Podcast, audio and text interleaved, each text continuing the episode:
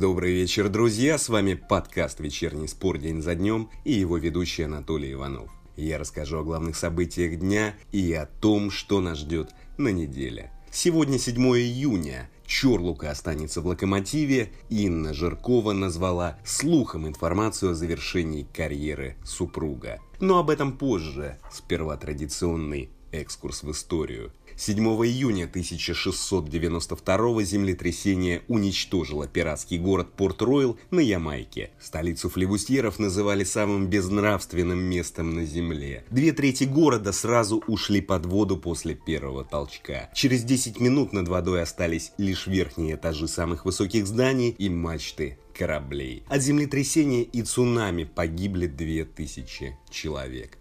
7 июня 1903 Пьер Кюри объявил об открытии полония. В этот день, в 1965 в компании Sony презентовали первый видеомагнитофон.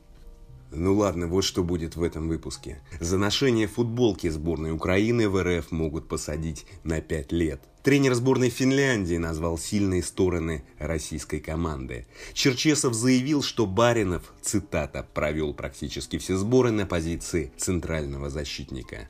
Локомотив продлил контракт с Борисом Ротенбергом. Он не играет с 2018-го. Ведран Чорлука войдет в тренерский штаб Локомотива. Министр спорта Московской области опроверг информацию о переговорах с «Зенитом» и «Локомотивом» по Лантратову. Инна Жиркова назвала слухами информацию о завершении карьеры супруга и расписание главных матчей недели.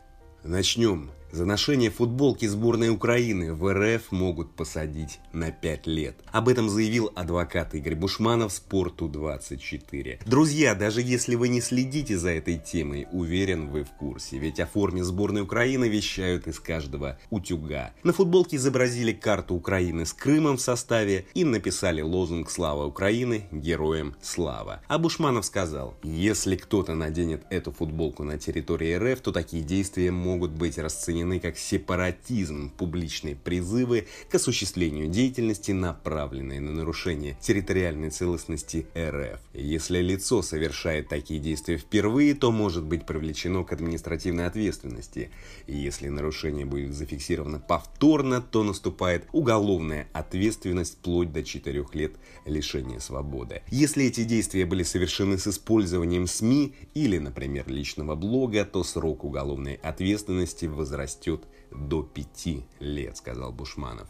А депутат Госдумы Светлана Журова пошла дальше. Она заявила чемпионату. Я надеюсь, что россияне не додумаются надеть эту форму Украины. Отчасти такое можно расценить как сепаратизм, призывы. Но надо четко смотреть на юридический аспект. А с этической стороны все все и так понимают. Относится к таким настроениям негативно, сказала Журова. Что ж, вновь великие обобщения. Все все понимают, этическая сторона. А этично вот такой вопрос, что за футболку могут посадить за решетку. Я, честно говоря, вообще не понимаю, почему многие возбудились из-за футболки. Причем футболки другой сборной, не представляющей страну, в которой живут. На эту тему можно говорить долго, но не буду. Тут за предмет одежды 5 лет могут дать, а за слова наказывают уже давно. Так что идем дальше, ближе к спорту. Тренер сборной Финляндии выделил сильные стороны российской команды. Марку Канерова заявил при службе УЕФА. У них есть техничные футболисты, но больше всего эта команда впечатлила меня сплоченностью и дисциплиной. Наверное, неправильно будет называть ее игру механической, но это команда с очень строгой рабочей этикой. Все готовы пахать на команду. Плюс у России сильная атака, сказал Канерва. Сборные России, Финляндии, Бельгии и Дании сыграют в группе «Б» чемпионата Европы.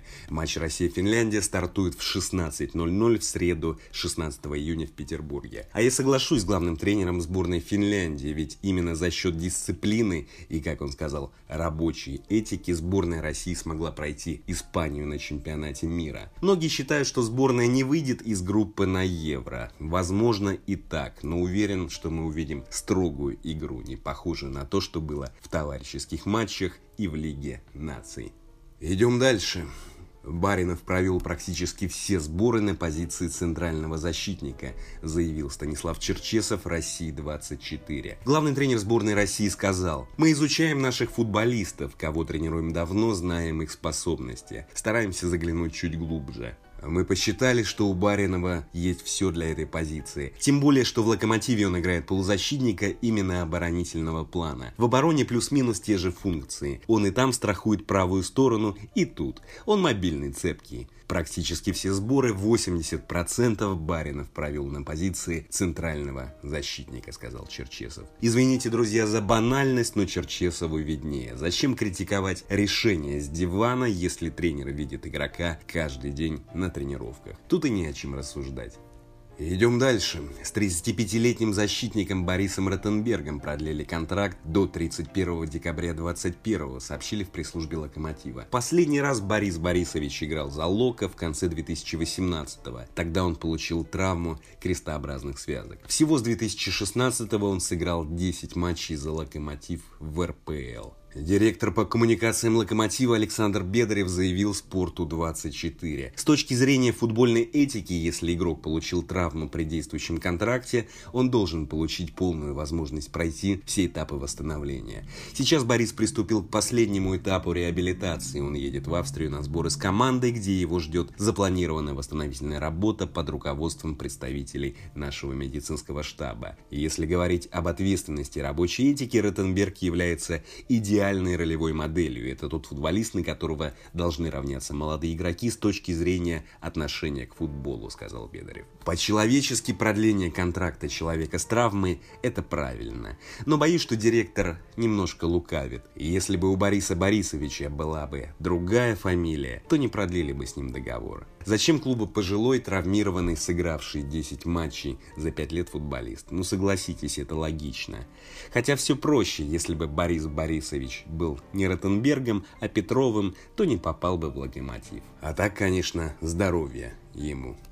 Остаемся в «Локомотиве». 35-летний Ведран Чорлука войдет в тренерский штаб «Локомотива», сообщили в «Спортэкспрессе». Также защитник, закончивший карьеру меньше месяца назад, будет работать ассистентом главного тренера сборной Хорватии на Евро. Интересно, и вот я полагал, что человек по меньшей мере должен закончить курсы, получить специализацию, прежде чем получить такую работу. Чорлука месяц назад играл, а теперь будет тренировать в команде, которая претендует на место в Лиге Чемпионов. Ну ладно, хорошо, хоть не в детские тренеры сразу пошел. Идем дальше. Министр спорта Московской области Роман Терюшков опроверг информацию о переговорах с «Зенитом» и «Локомотивом» по трансферу Лантратова. Утром в чемпионате сообщили о том, что клубы вступили в переговоры с «Химками» о трансфере 25-летнего вратаря.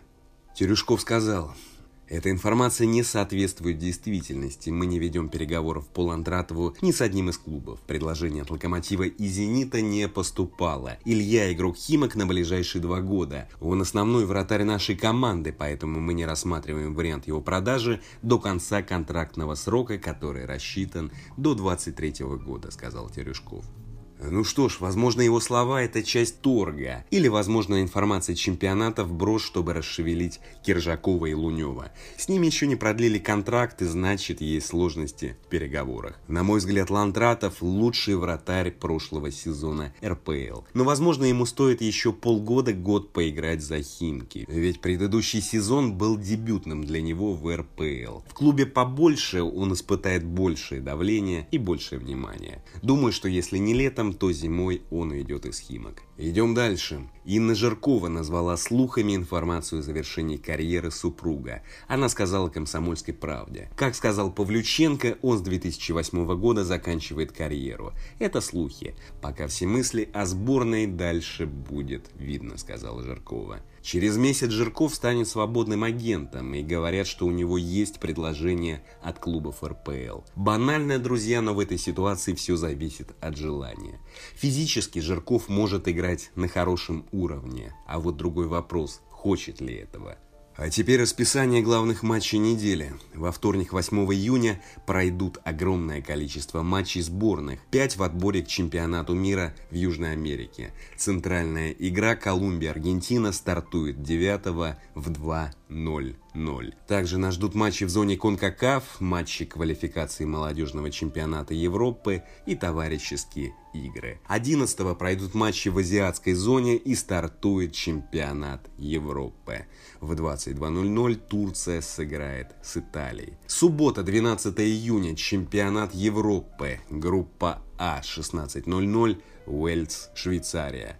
Группа Б 19.00 Дания, Финляндия, 22.00 Бельгия, Россия. Воскресенье 13 июня чемпионат Европы группа Д 16.00 Англия, Хорватия. Группа С 19.00 Австрия, Северная Македония, 22.00 Нидерланды, Украина.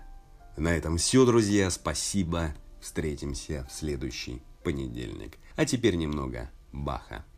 thank you